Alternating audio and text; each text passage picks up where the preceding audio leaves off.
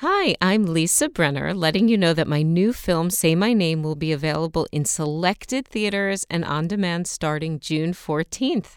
It's a madcap British comedy about love, one night stands, and criminals who shoot themselves in the leg. To find out more, go to the Say My Name Movie Facebook page or simply search the hashtag Say My Name Movie on whatever social media you use, and you might just see me in a sex scene. That's all I'm saying. Hey, this is Mark A. Altman, and if you're a fan of Disco Nights, you'll love Inglorious Treksperts, the hit Star Trek podcast for Star Trek fans with a life. Join Daren Dochterman and me every week as we take you inside 50 years of Star Trek and boldly go where no podcast has gone before. Available every Sunday at 170100 hours wherever you listen to podcasts. Hey, this is Mark A. Altman, and if you're a fan of Star Trek, check out my new sci fi TV series Pandora, debuting on the CW and around the world on July 9th, starring Priscilla Quintana and Oliver Dench. And you can find out more by downloading the Unboxing Pandora podcast, available weekly wherever you listen to podcasts. The 430 movie may be on hiatus, but we hope you'll join us at San Diego Comic Con for a live recording of 1989 Week as your favorite 430 movie hosts curate a fantasy theme week of 1989's greatest films. Hey, this is Mark A. Altman. I'm here with my 430 movie co host, Daren Dochterman and Ashley Miller. Hi. Hello. And we're doing a special encore presentation of Time Travel Week. You could also say that we're actually sending you back in time to listen to this again. Or you are listening to us in the past from the future. That's Right. true. We're actually about to record it for the first time. and That's we're right. going to send it into the past. I hope it'll be good. Thrilled to the sound of me sending my time traveling self back in time to a completely different podcast uh, to uh, correct a terrible mistake in the and the good thing is that no one has come from the future to stop us. So that's what we're doing. No, but we are going to stop Thanos from using the Infinity Gauntlet to. Uh, That's right. And we can't be bargained with. We can't be reasoned with. We I don't know. I can be bargained with. I Well, don't know about you. Mark definitely doesn't feel pity, remorse, or fear. well, that's, this is true. but I, I do love time travel movies, and I think that came across in this week where we had some really great time travel films. Indeed. And it's 30 years since Back to the Future Part 2. Will it make the cut? Well, if you've heard this episode, you'll know. You but if you know. haven't, it's all new to you. so uh, it's it's pretty pretty great. So if you could uh, time travel to any point in history, what, what would it be, Daren? I would uh, uh, travel to the point where we start making 430 movie episodes again. Oh, wow. Listen to him. That's so sweet. He wants to get back in the studio and record all new episodes. You know, I'm I'm with him, and in fact, in I'm the with future, you too. I'm I'm with him again. I, I got to tell you, I, I, I went far into the future, and season 12 is really good of the 430 movie. Right. Yeah. See, season 11, we were a little off. But right. What I like 12, best, season great. twelve, like uh, that that week that um, we picked uh, that movie that uh, Caden and Isaac made together. I yes, think Yes, yes. That was a good one. I Yeah. found it interesting that you had picked the remake of Empire Strikes Back yet again. right. Well, it was a love story.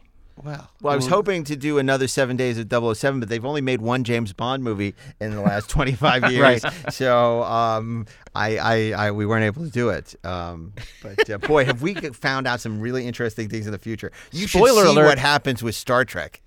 I There are at believe least eleven shows released in 2021. First of all, Right. And then only one the next year for some reason. Wow, I can't wait to hear these 430 movies coming up this summer and in summers to come. right. And summers Many past. such journeys are possible. We, we you know should change the show to Grumpy Old Men because by the time we get to season 52, man. I, you know, I don't think we need to call it that. I think they know. well, listen, uh, I I hope you'll enjoy this very special uh, encore presentation of Time Travel Week, and we'll all be back with Steve Melching later this summer with all new episodes. We'll see ya. I don't have an outro. We'll see you at four.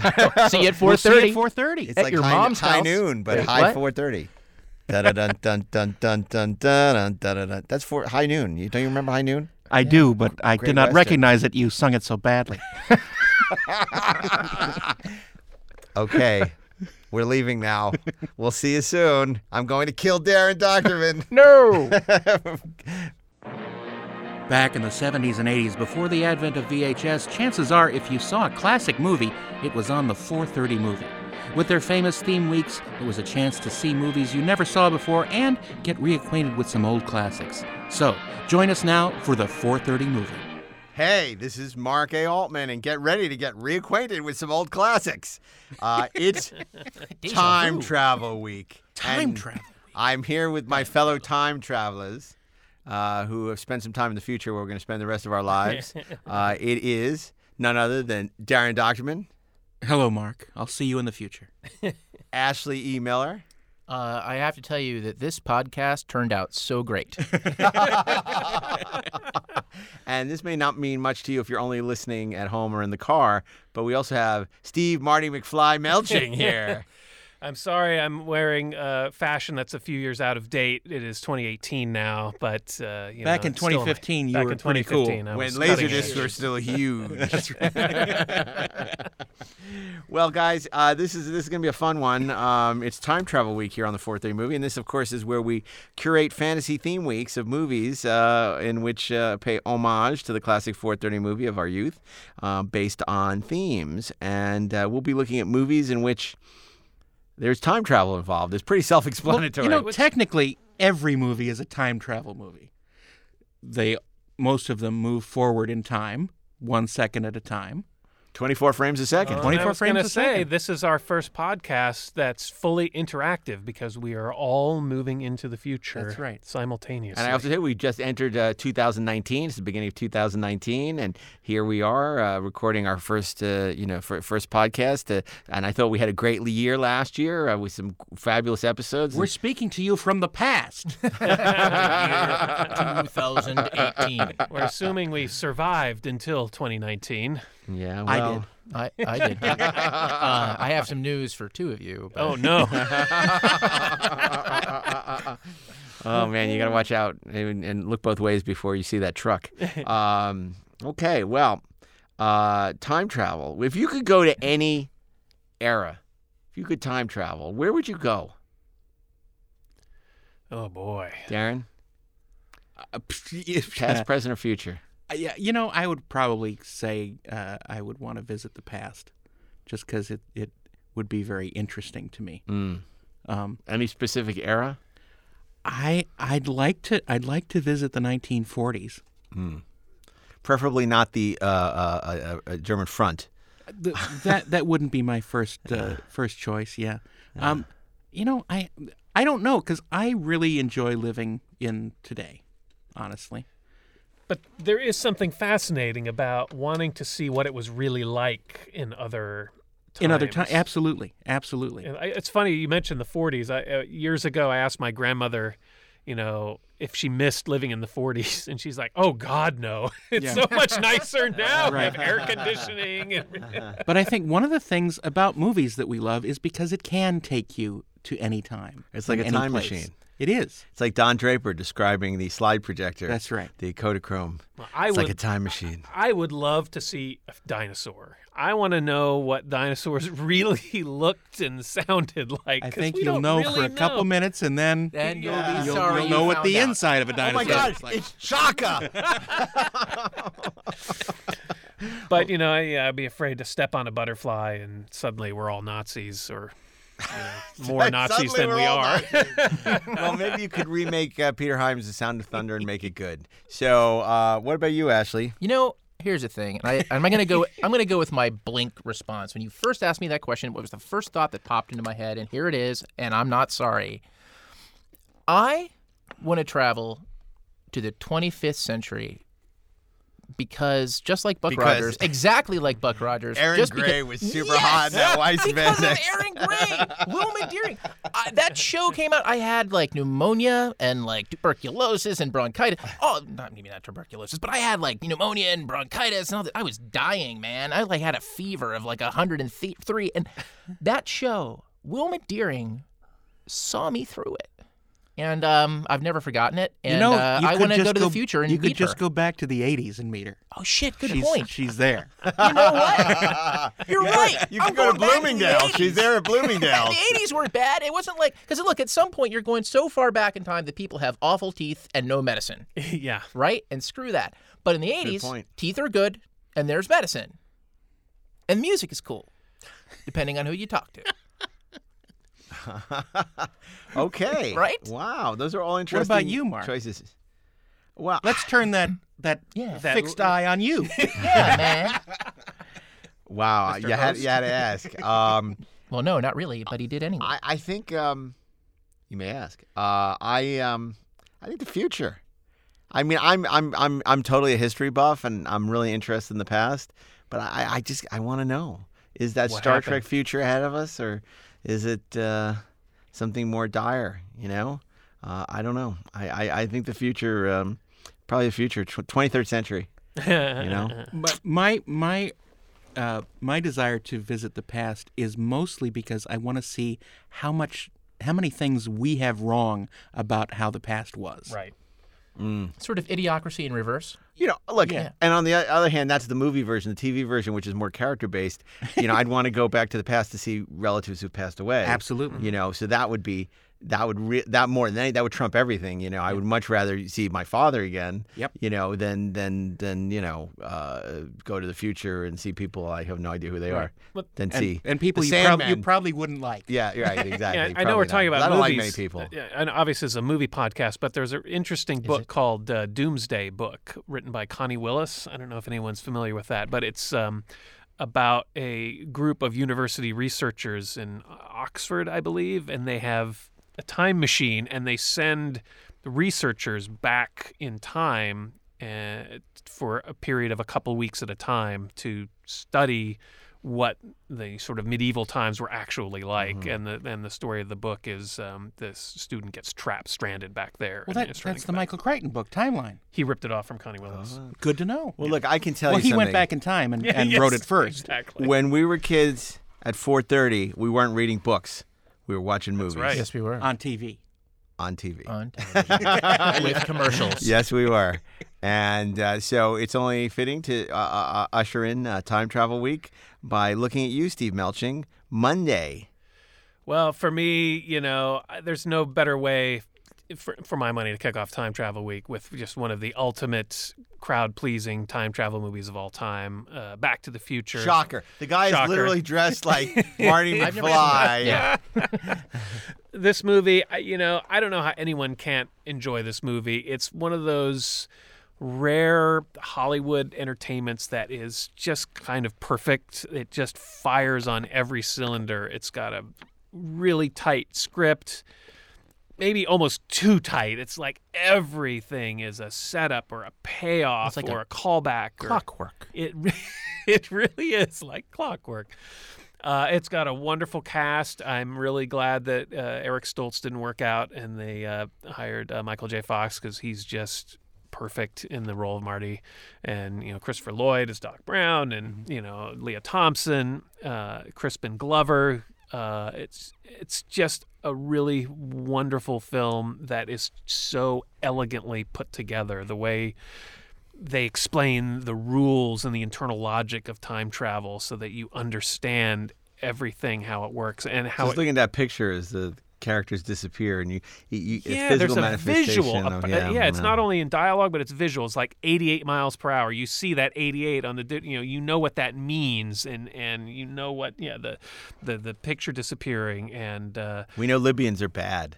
right, right, yeah, the the clock tower flyer that he's handed that tells him when lightning is going to strike, and you see the the clock tower, and that becomes this, you know, geographical and visual uh, the thing that's Well, going to it's it's a textbook uh, representation of setup and payoff. yes, Um, everything that works in the movie is because it's carefully laid out, right.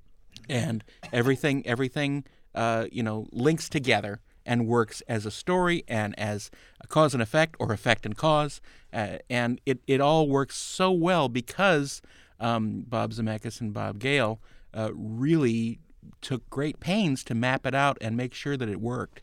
Yeah, and and, and you know whether and it, it's big things, it's also small things like lines of dialogue that are repeated by characters or, or variations uh, or uh, um, uh, Uh, it's like poetry. It rhymes.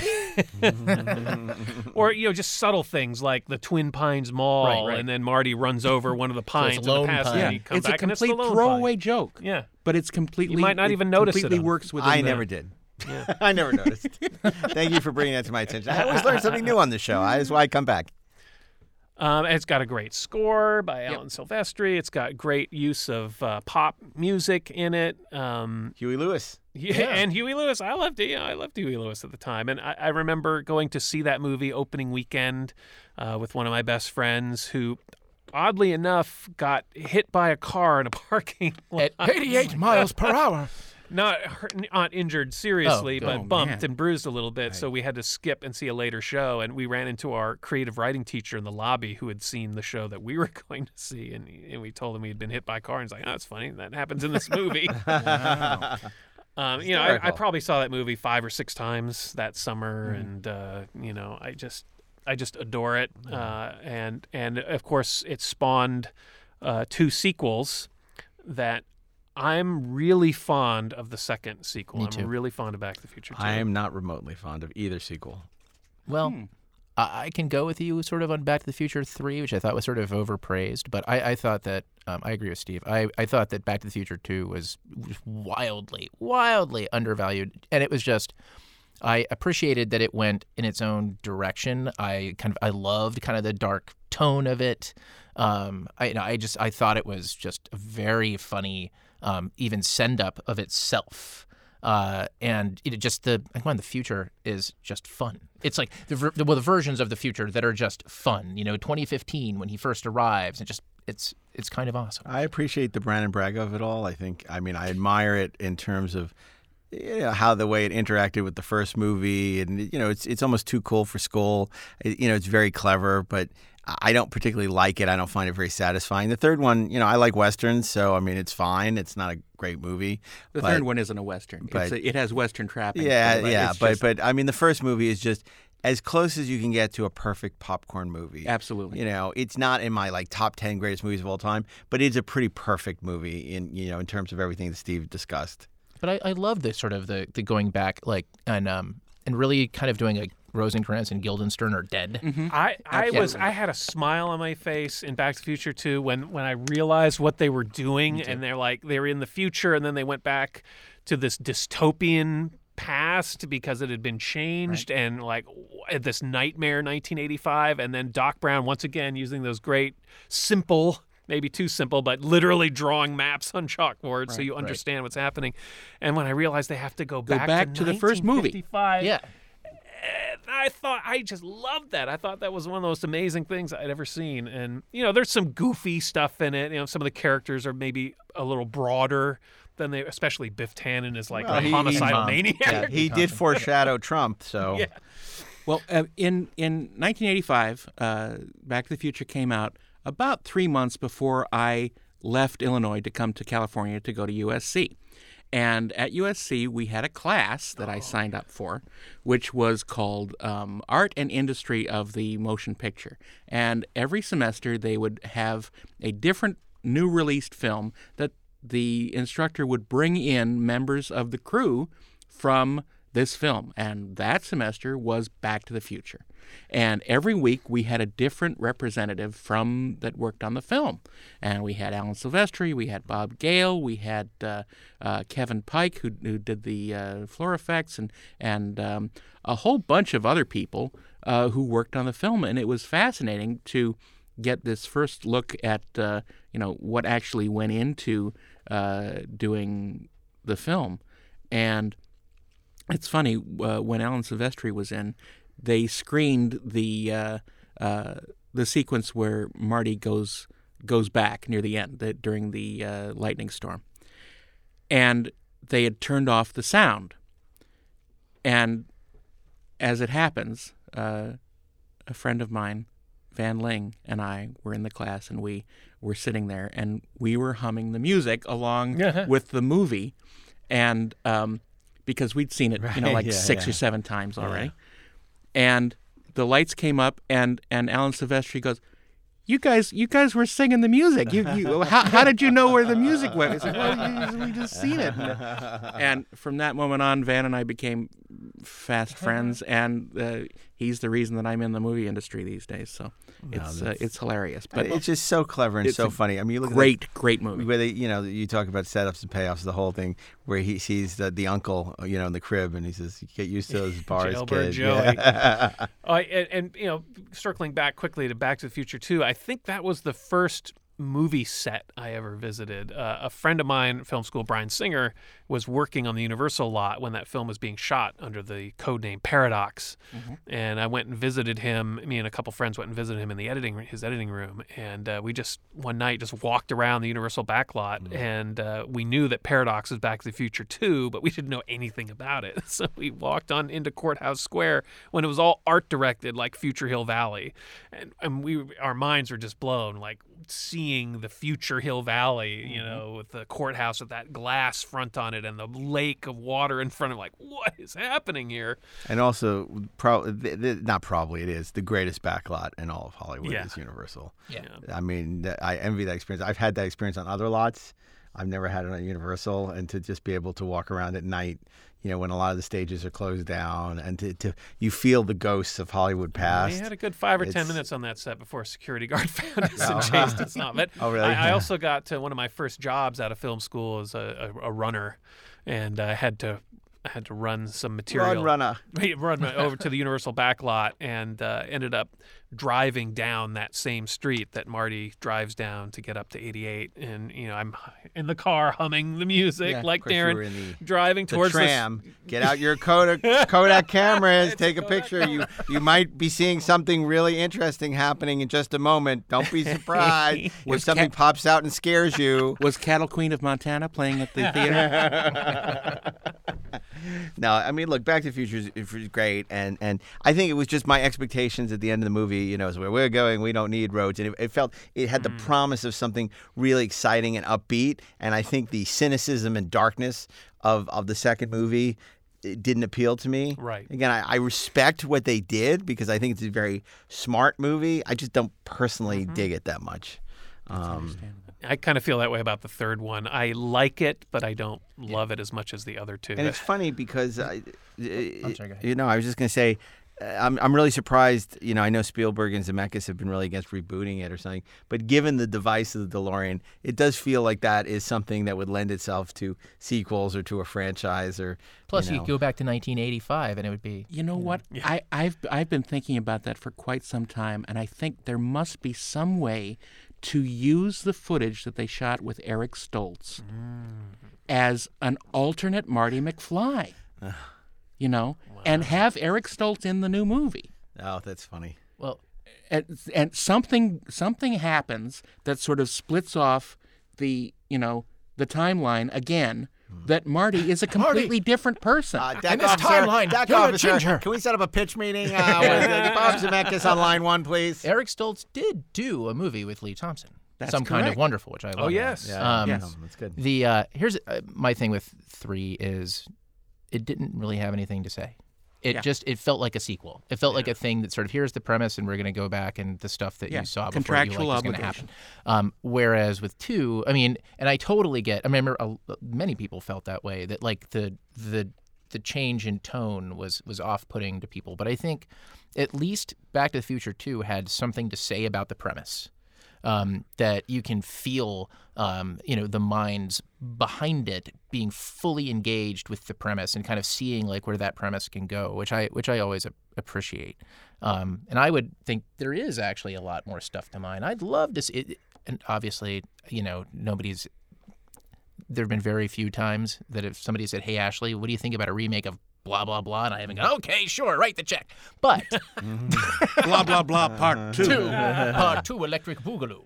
Uh, but Back to the Future, I think, is one of those movies that uh, you could actually like remake and just completely um, kind of recontextualize with the as as a contemporary film and change almost nothing else, and it would work as long as you were consistent with the time period, as long as you were consistent with your presentation of the 80s and how somebody remembers the 80s and kind of what that means to now. It's because really what Back to the Future is about, it's a generational film, Yeah. right? It's um, it's about what would it be like to know your parents when they were your age. That's right. And like and what was their what was where does their point of view come from? It's it's really a movie about developing that that empathy and that sort of generational understanding, which I think is fascinating and I think could really work great. See, I'd like to know what Einstein was doing the whole time they were back in the 50s because they sort of just left him there. You mean the dog? Yeah, the dog. Yeah. Einstein. Yeah, yeah, not like We know what That's was Einstein was picturing. Yeah, yeah, yeah. Einstein. Yeah, yeah. No, look, and I mean, I think also maybe the reason people don't like the third one is, you know, it's really more Doc Brown's story than Marty, you know, Right. and um, maybe that's not as appealing as sort of the Marty of it all. And plus, the the way Doc Brown acts in the third doesn't really make any sense compared to how he was behaving before. Right. Um, it would be like having a Batman movie where Robin is the hero. well, I'm sure that's coming. It's called Teen Titans. Oh. Yeah. But no, you're, I, I, I get the analogy, and I, I think it's, I think it's true. I mean, um, but, uh, but okay, uh, enough about Back to the Future. Um, An obvious pick, but of this uh, a, movie. a fun no, way to kick uh, obvious off the and well deserved, and I think we would be hor- horribly remiss if we had not included it in our list because it, in a way, it is the definitive time travel movie, um, and the most beloved, I would say as well. Uh, Daren Dochterman, Tuesday. Tuesday, uh, Back to the Future 2. No. Touche. Um, I'm going to have to go back in time to 1960 for a film that actually did appear on the 430 movie, George Pal's The Time Machine. Oh, great choice. I'm glad you picked that. um, not the remake. not the remake, please. to for goodness sakes, not the remake. Um, uh, it's it's a wonderful sort of uh, look at the book, but it's not the book. It's uh, Rod Taylor plays the scientist, uh, George, and he I mean he's basically playing uh, the the author, right? Uh, H.G. Wells, and he has invented a time machine, and he has his friends over for uh, New Year's Eve in at the turn of the century in 1899, and he shows them this uh, little model of this device that he's built, and then he says goodbye, and he goes forward in time uh, to the year 802,000, I believe. And you know he's we he sees the he sees the future and how uh, mankind has split into two factions. One uh, living above ground, the Eloi, which are very uh, mild mannered, uh, dainty beings who uh, apparently live carefree and happy and uh, um, and you know very sweet and and childlike people. But the flip side of that is that below ground lives the animal-like Morlocks who live in darkness and operate all the machines that keep the Eloi's life uh, wonderful. Of course, we learn that the Eloi are being bred as cattle for the Morlocks, and uh, it's very scary. I mean, it's it's uh, uh, part of the magic of it is that the time machine itself is beautifully designed, and uh, people like uh, Wah Chang and uh, uh, oh, my mind just went blank for the uh, the effects uh, people who did it, but um, it, it's it's it's marvelous, and the the the process of seeing the time machine go back in time. It's a little goofy but it's fun. Uh, it's, it involves you know stop motion of uh, the shop across the across the street uh, changing uh, with each year. And uh, it's it's a fun movie. It has an amazing score uh, that is extremely memorable. And it feels a little dated but not a lot and I think most of that is due to, uh, you know, that sort of style of movie making. It's very formal, and it's not uh, it's not uh, extremely flashy. It's very straightforward, but it's a lot of fun. I assume you've been to Bob Burns and sat in the time machine. I have never sat in it because I I, I want to you know I, I want to make sure that it is untouched Mm. because uh, I I you know it's beautiful. It's beautiful. It's, stunning. It's such a great. You know, look, this is to us. We've talked about this before. The kind of movies we would see on the 4:30 movie that gave us the exposure to movies we might not have seen otherwise. That I feel a whole generation of film lovers now are missing out on. It's so great that you you called attention to something like The Time Machine because it, it, it is such one of those seminal sci-fi movies, like along with Forbidden Planet, Mm-hmm. War of the Worlds. And without the 4:30 movie, we would have never been able to see it. Absolutely, absolutely, and uh, it's it's you know it's one of H.G. Wells's great stories, um, and it's really a great adaptation. And Yvette Mimieux, who later went on to fame in The Black Hole, uh, is, is, is, Who is went on to lose her fame in the black hole. delightful, uh, went delightful right in it. that black hole and never came Um, back. it- It's really, uh, really, and just a beautiful design, um, as you mentioned, uh, production design, art direction. and it's got that it's you know uh, Alan Young who plays his uh, best friend Mr. Filby um, gives a a sweet performance a, a very bad Scottish accent but it's uh, it's very sweet and the you know the the the whole cast is is fun to watch Yeah, no, and, and of course one of the great time travel books makes one of the great time travel movies. And they've tried to remake it a, a few times and I think they're trying to do it again They are. Yeah. and it's just stop just stop It's tough. I know a lot of people like the remake. A lot of people who like the remake. I haven't seen it. It's like I saw that remake and like I wanted to throw things at the screen, man. I thought it was. I mean, it was like it was the one that um like H.G. Wells.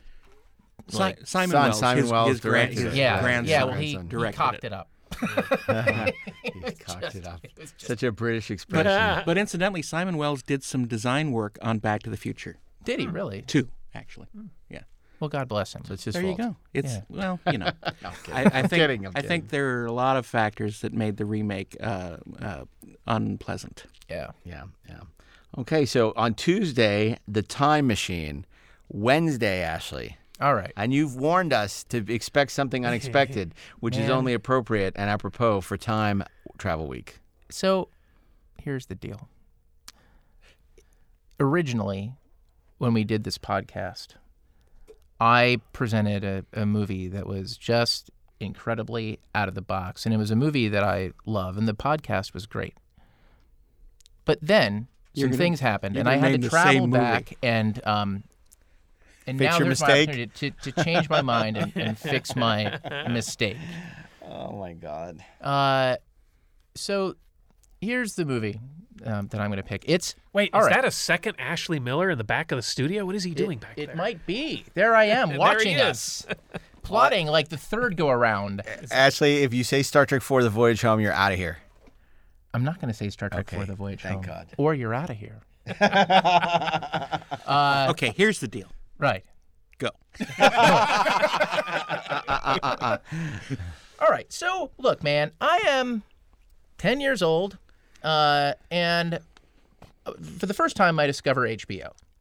And my grandmother has it. I don't know why she has it. It was a very delicate does. time. It was a very delicate time.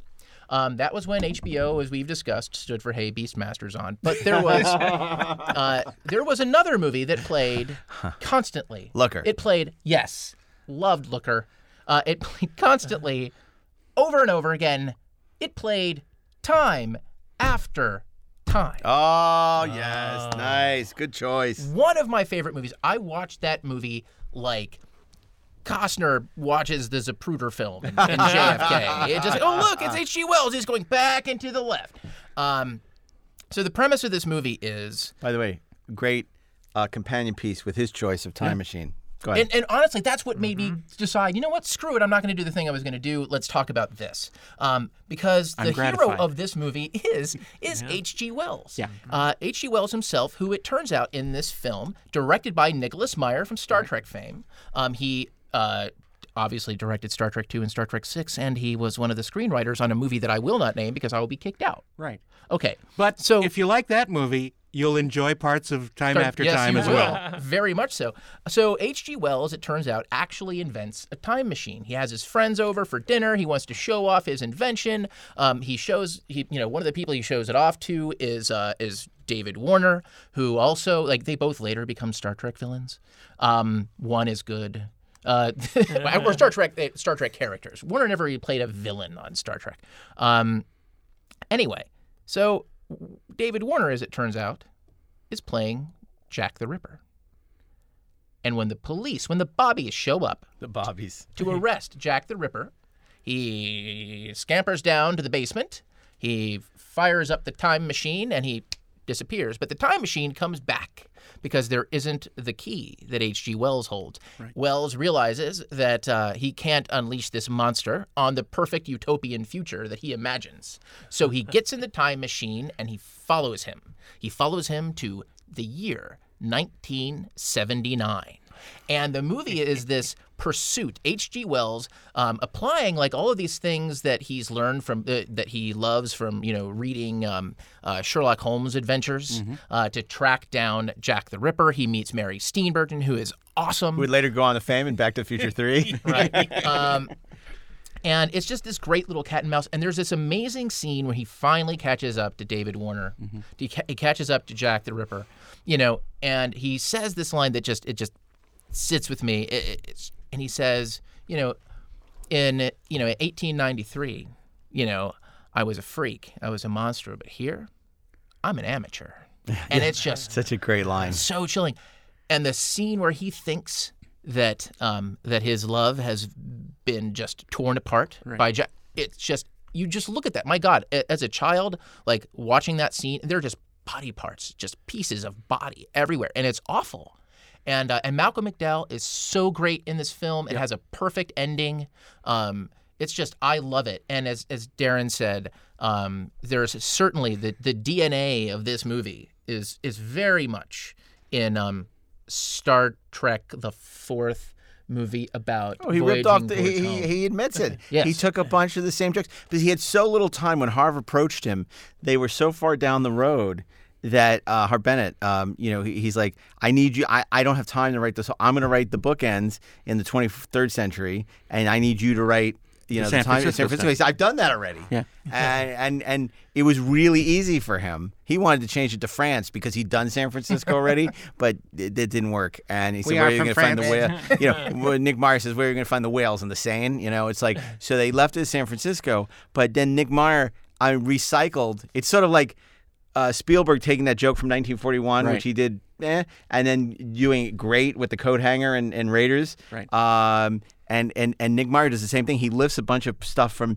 time after time and uses it because not a lot of people saw that movie in Star Trek 4. And uh, so- so great. It's really just a successful movie, and it's it's a great um, sort of mystery thriller. It's a it's a great um, piece of science fiction, um, and I just love uh, the audacity of uh, Wells is the hero. There's Well- something about that.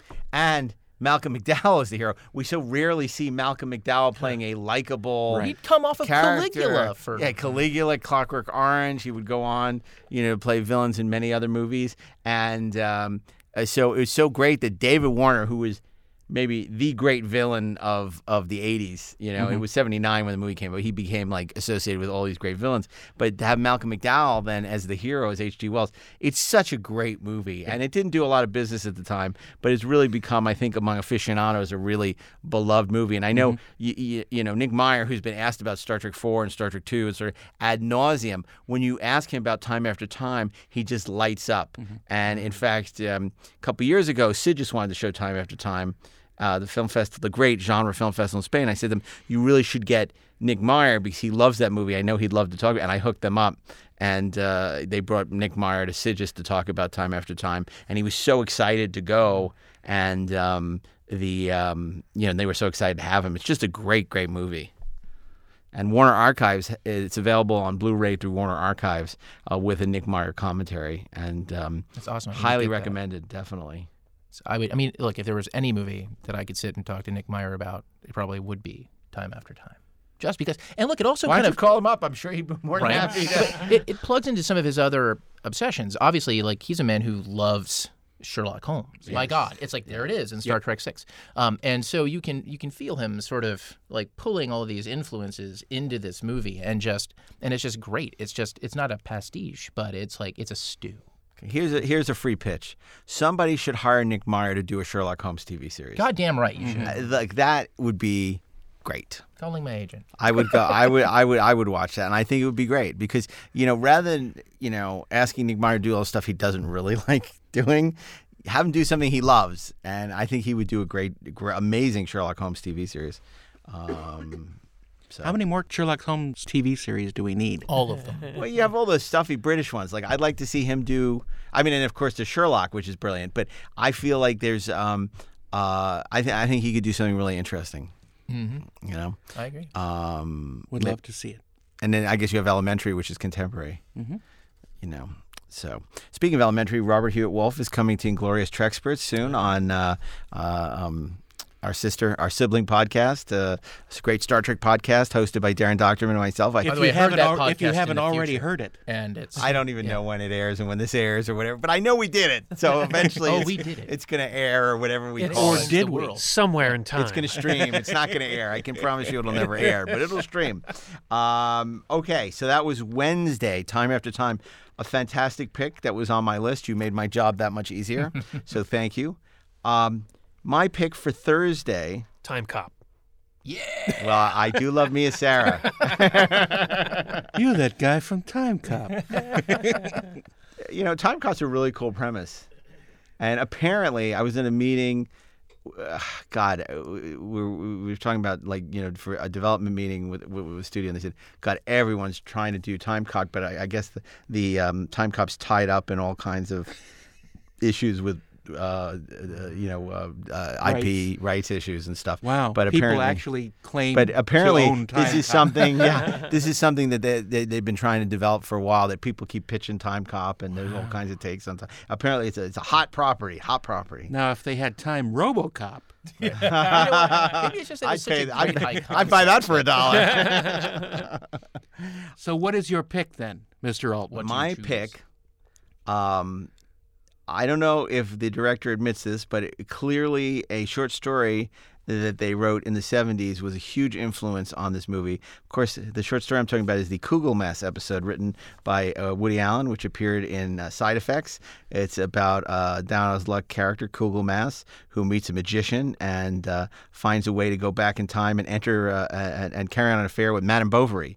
And uh, this this sort of short story um, uh, in, in, in- at least in my mind, inspired uh, one of his many masterpieces, which is Midnight in Paris, in which uh, Owen Wilson's character um, is uh, uh, in Paris with his uh, fiancee. Uh, who he does not quite see eye to eye with. He's a successful uh, Hollywood screenwriter who has aspirations for um, doing great art um, rather than just collecting a big paycheck. And over the course of his uh, time in Paris, he's transported back in time where he breaks bread with the likes of Ernest Hemingway, played brilliantly by Corey Stoll and uh, the Fitzgeralds, F. Scott, and Zelda, and uh, meets all these legendary characters like Picasso. And it's. Uh, it is, uh, you know, for for these people who say, "Oh my God, he does one movie a year. Woody Allen hasn't made a great movie I, in years." It's like, really? Well, I could give you a list of probably 25 movies that are, you know, complete masterpieces, and Midnight in Paris is only the most recent. Um, and uh, it's a phenomenal movie.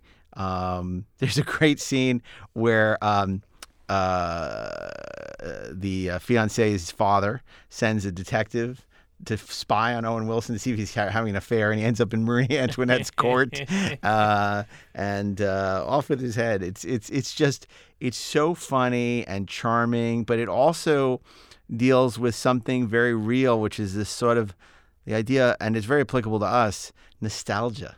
You know that we always look back at the future with uh, you know certain fondness. That there's you always carry a certain degree of ennui and look back at uh, the the past as though and and and in Owen Wilson's he thinks, oh my God, this this era in which all these greats lived. This this this was really when I wanted to live. And of course, the people who lived then is uh, Marie uh, Couture's character who like wanted to be Pining around for yet for, another for yet another era. era um, at the uh, you know turn of the century. and it's just utterly fascinating and and uh, beautifully shot, stunningly shot, um, uh, brilliantly written and directed by Woody Allen, and uh, you know a wonderful cast. Uh, and it's it's uh, it's a lovely, lovely, lovely film. Funny and charming and sentimental, and it's a really wistful, yeah. uh, wistful, very wistful. And uh, you know, I just you know, it's funny. I I considered Sleeper, but Sleeper is sort of you know this Chaplin-esque farce. You know, where Miles Monroe wakes up in the in the future, and you know this dystopian future, and there's a lot of very You're mentioning other movies no, again. no, no. I'm just saying. I'm saying but but I really, you know, Sleeper Sleeper to me yeah, is is a ha ha movie, but there's not much more to it. Midnight in Paris has works on so many levels, and um, I I just uh, I I think it's a great time travel movie. and It has something to say about the different eras that it mm-hmm. visits, which which I think is it's very meaningful in that respect. You And asked I- before what time period I would like to visit, and I think I know now. I want to visit sometime in the future when you actually run out of Woody Allen movies to use. In well, your you know, it's going to be a, a, a long time because, of course, you know he's had such um uh, uh, uh, uh, you know such, such such an amazing career, you know, doing films like Clockwork, and uh, there are just so many so many classics in his oeuvre. So it'll be a while before I run out of uh, Woody Allen movies. I have to admit, I was I was actually when you started, I was super confused. I had no idea where you were going because the first thing in my head is like, I thought Kegels were a whole different thing. And then, but then I kind of locked into, oh, it's Woody Allen. So No, it, it's interesting. This is the second film uh, of this uh, chosen for this week where the people move through time in a car. Right? Yeah, that's true. That's true. No, it, it's fun. This film, I rewatched this film actually last year uh, before my wife and I went to Paris, um, and we visited some of the locations, you know, in, in Paris, the bookstore and, and some of the streets, and the of course walking along the Seine, and uh, it's it's such a beautiful. Paris is so beautifully photographed in this movie, and there are tours that you can take in Paris. Uh, you know, Midnight in Paris tours, because there's a s- sufficient fan base, you know, for this film that want to experience the Paris of that movie. Well, he do you have does, a tour? Do you have a tour at midnight? Uh, no, I'm sorry, we didn't. he, he he does for that city what he did for Manhattan and Manhattan. It's like a He love letter just to it's the a city. love letter uh, to and and also to Barcelona and uh, Oh. Vicky Cristina Barcelona. But I, I I feel like um, but, but not with L.A. and Annie Hall. you know, and I had that kind of experience. No, I I kind of. Uh, um, had that experience when I went to the first time I was ever in France. It's sort of embarrassing. Uh, Rob Burnett and I had just done Free Enterprise, and um, we were invited to uh, a science fiction convention, Star Trek convention in Paris, and it was the most remarkable couple of days. You know, spending our you know time and getting to meet the people in in France and to see. And I, I'll never forget because. Um, uh, you know, he said, "Oh, he said, oh, you must come to the um, the, the the closing ceremony. Uh, we're going to have a wonderful dinner. It'll be very special." And of course, we've been enjoying the French food. Said, where, where, where, where is this wonderful restaurant where we need to come? Planet Hollywood. and we're like, "What? Planet Hollywood? We're in freaking Paris!" I. uh, and I, I, I, rem- I remember. I mean, I, we were, you know, we were out partying pretty late, and I mean, it was like two or three in the morning. I finally was calling it a night, and Rob, of course, was like, "I think I'll just keep walking the street." I said, "Well, you know, we have to be at Planet Hollywood at 10 a.m. or whatever." And and you know, sure enough, uh, uh, you know, I show up uh, bedraggled, but you know, Rob comes walking. I said. Have you slept? No. I've just he's just been walking the streets of Paris all all uh, all night, and uh, it, it really it is is truly a a magical a magical city. I think Midnight in Paris really captured that. I also really love the short story um, that it's it's based on. You know, all those um, great short stories that are um, in uh, anthologized in Side Effects and you know the the the, the three Without Woody Allen books and Without yeah. Feathers and yeah. So it, it's a really fun. My my favorite of, of his short stories is The Whore of Mensa, but I really like Yeah. uh, Kugelmass um, uh, episode. It's it's really it's really great. So. Um, but Midnight in Paris is we is- actually we actually did the Whore of Mensa as a uh, uh, uh, humorous interpretation in high school. Oh, that's funny. Yeah. You know, I had an idea where I wanted to adapt Woody's short stories as um, anthology film, like Mm-hmm. adapt the short the short New Yorker stories, and I was trying to option them, and I, it still might one day happen. I don't know, but uh, anyway, that's neither here nor there. What is important is that we now have Friday to program. Friday. Friday, and there's so many movies uh, that we haven't talked about. So many great. I'm sure our audience is throwing up their hands.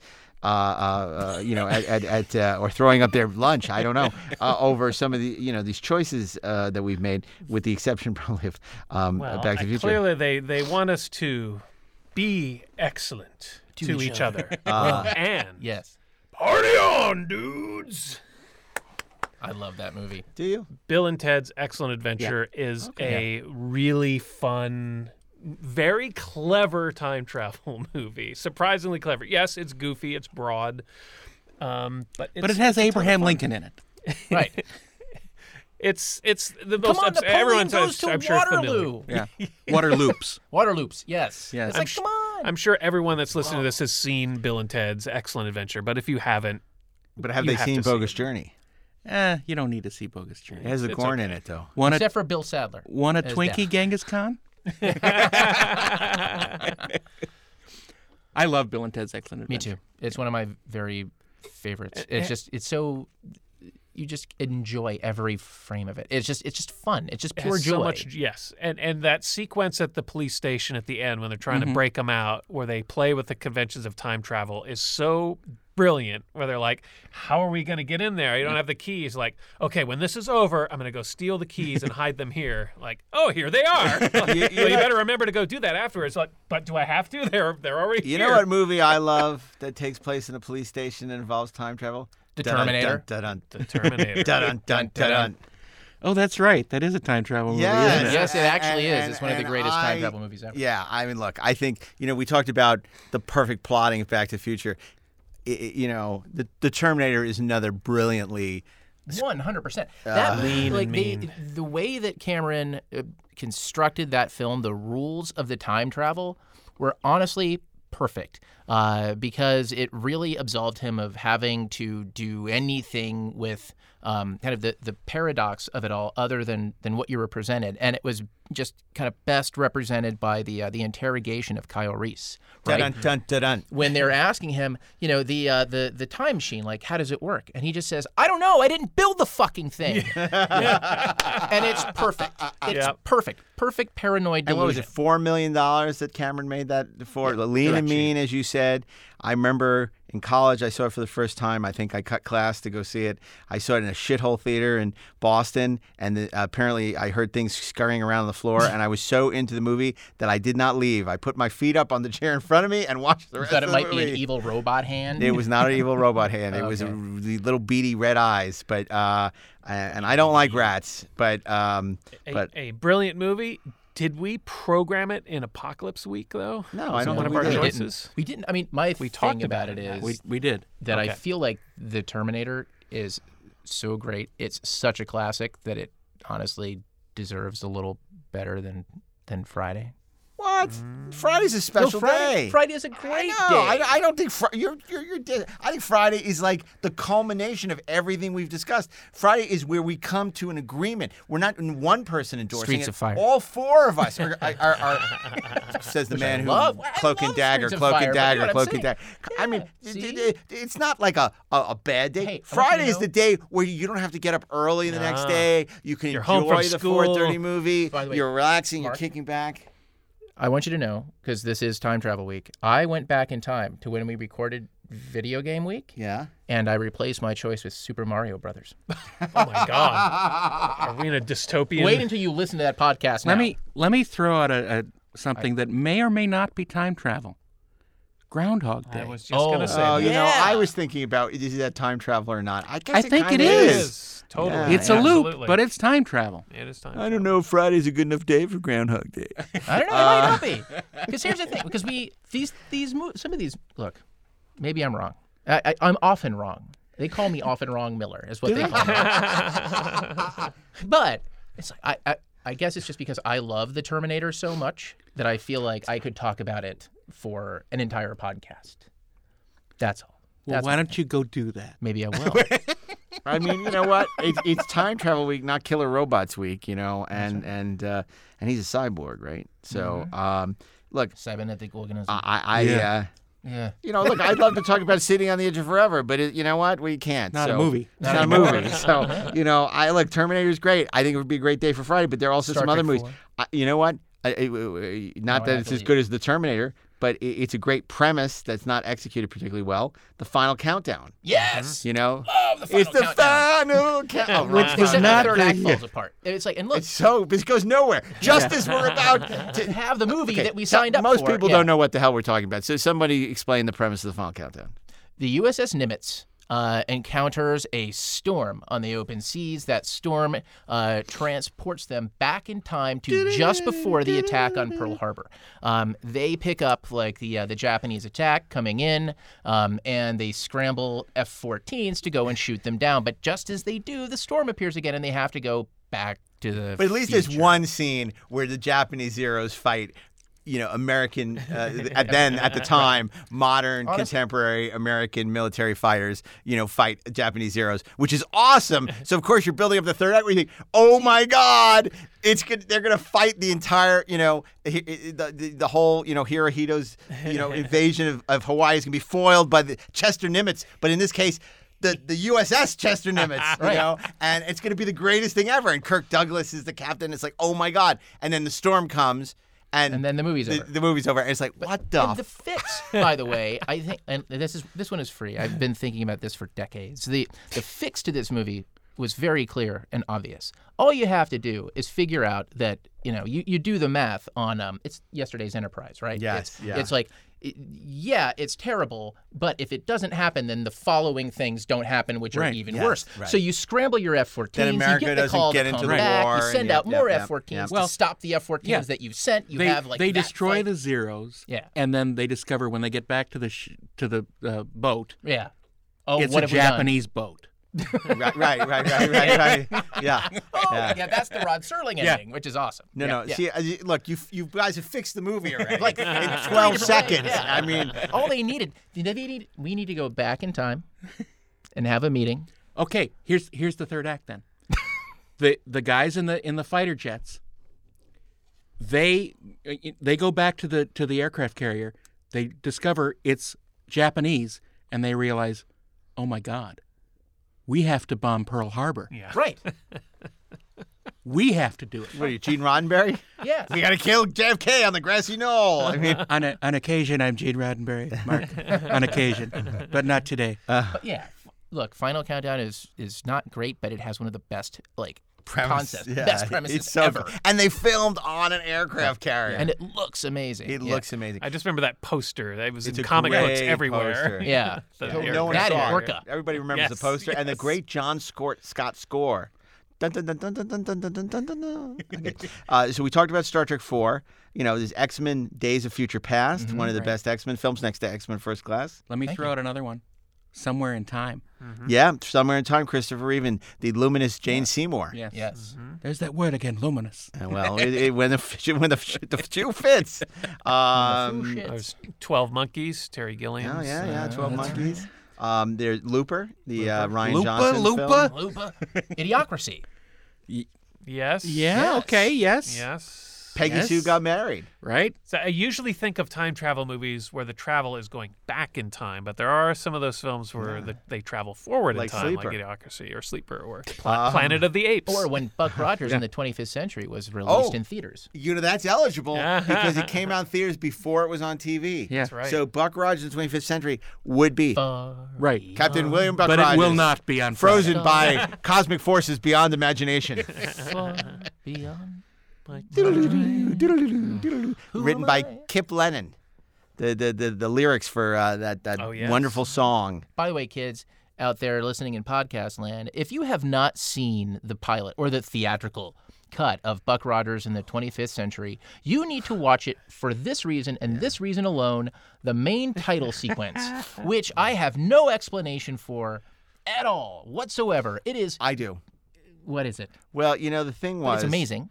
When they when they did the theatrical because Galactica they put in theaters after you know they had it shown on ABC and basically it's the same thing as the three-hour premiere with like a couple minor alterations. And it was so successful, they said, "Well, what if we premiere Battle, uh, Buck Rogers in theaters before?" It's on TV because it came out in the fall, but they showed it in the summer. We'll make even more money. They didn't, but um, the uh, the thing about the credit sequence is at the time the series was all going to be if you remember that that tag, Buck Rogers, you have no identity in the 25th century. You could go anywhere, be anyone. You could be the ultimate secret agent because you know no one knows who you are. You know, so it's an homage to the James Bond. Because that was the uh, concept. Concept. Wow. And so you have like all these women sitting on planets and nebulas, you know, and Erin Gray looking super sexy and luminous. And uh, it, it is the most, and that awful song, like, you, you know, you said, Far Beyond the Stars. So we screened that, I remember, at the Oh, that was Cinematheque. great. And That a lot a of great people had only seen it on TV, had no idea about this credit sequence. And it is insane. It's so awesome. Awesome, not the word. No, no. It's oh, I, awesome. it's awesome. It it's is awesome. It's so bad. It's on YouTube. You can look at it. And you, if you don't want to sit through the whole thing, go on YouTube and it, you just put in uh, Buck Rogers' uh, uh, theatrical main title credit sequence, and it's it's glad it's glad it's awesome. We should put it on our Facebook. We'll put it on our Facebook page and our YouTube page uh, for 4:30 movie, so Damn you can check it out because it's it's awesome. Awesome. Awesome. So we have an abundance of riches, and Well, I'm sure there's you more. didn't even mention Army of Darkness. Oh my god! With the great Bruce Campbell. which, which is weird that I didn't think of that because You would I have every every edition of that film ever put out on any sort of medium whatsoever. Period. I love that movie like in irrational ways, Yeah. and I don't know Any- why because his name is Ash. Any other thoughts, Steve? Well, it's And Primer, slave. Primer. Yep. Yeah. uh, Edge of Tomorrow. Oh, Yeah, okay. right, right. Groundhog Live, Day, Die, the sci-fi version. Yeah, yeah. Uh, Source Code. Mhm. Uh, Interstellar. Yeah. Oh yeah. What about uh, Safety Not Guaranteed? I haven't seen that. I really oh, wanted good. to see that. You should yeah. see it. Yeah. It's Yeah. good. I like it. It's not good enough to warrant a Star Wars movie, but yeah. Well, you know what? Whatever whatever happened there, it turned out great. So, oh no, not that one. no. The- No, I, I was thinking Colin's film. Thinking- Co- Rogue One is great. Yeah, we don't know Episode Nine because uh, he's no longer on it. Um, Trevorrow. Because his safety was not guaranteed. His safety was not guaranteed by Kathleen Kennedy. That's right. Um, Contract not guaranteed. anything else?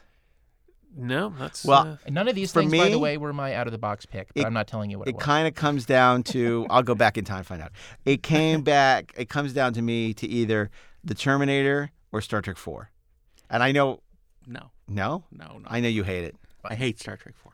I'm strongly. Um, I've always hated Star. Trek 4, and I always will. No, you know, the thing about Star Trek 4 is it has such a great message, even though I don't Does love it? the movie.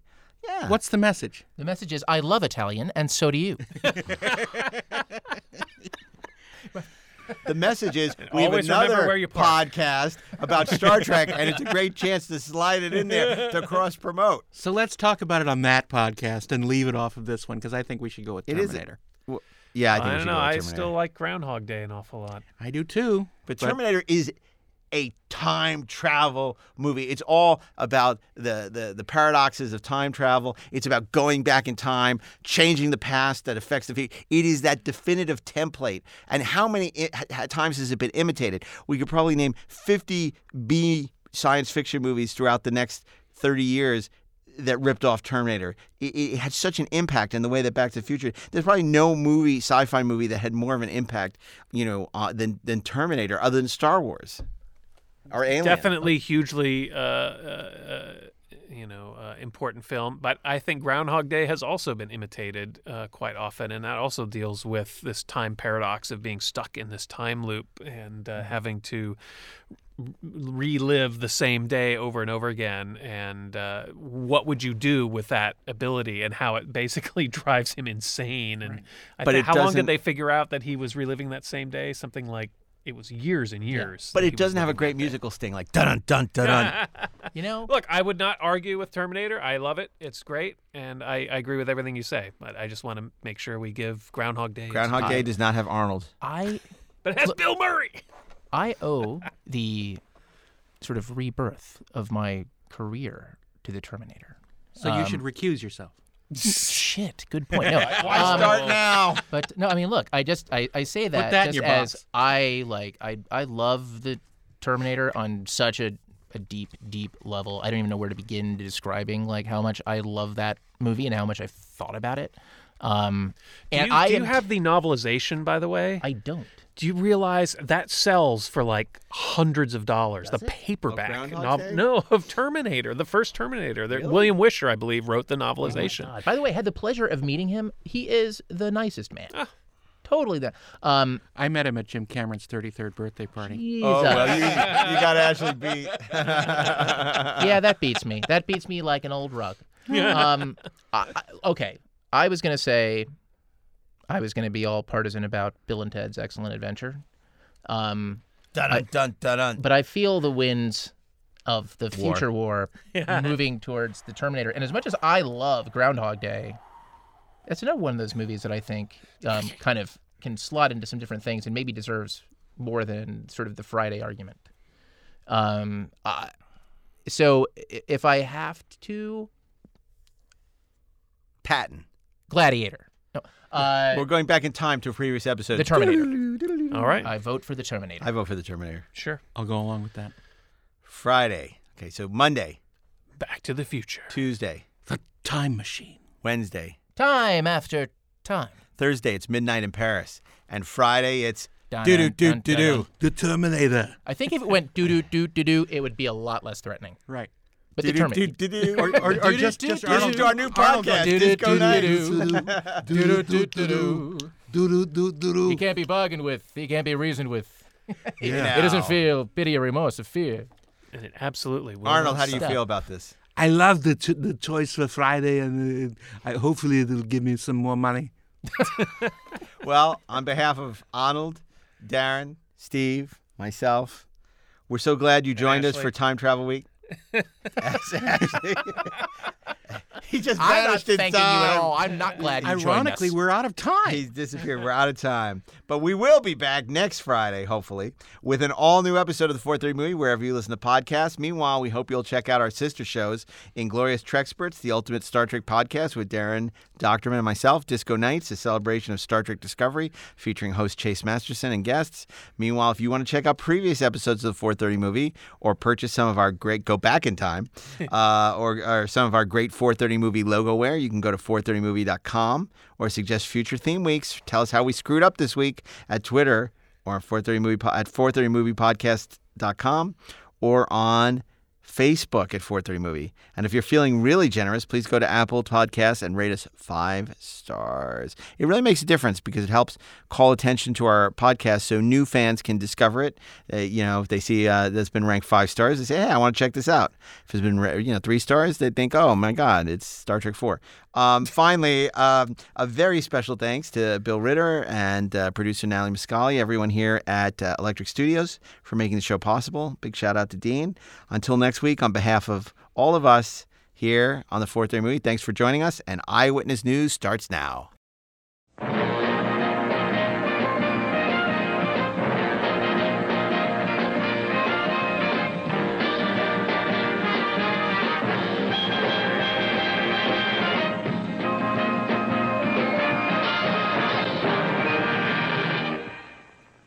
This episode brought to you by CHOAM, Combine Honnete Ober Advancer Mercantiles. The spice must flow.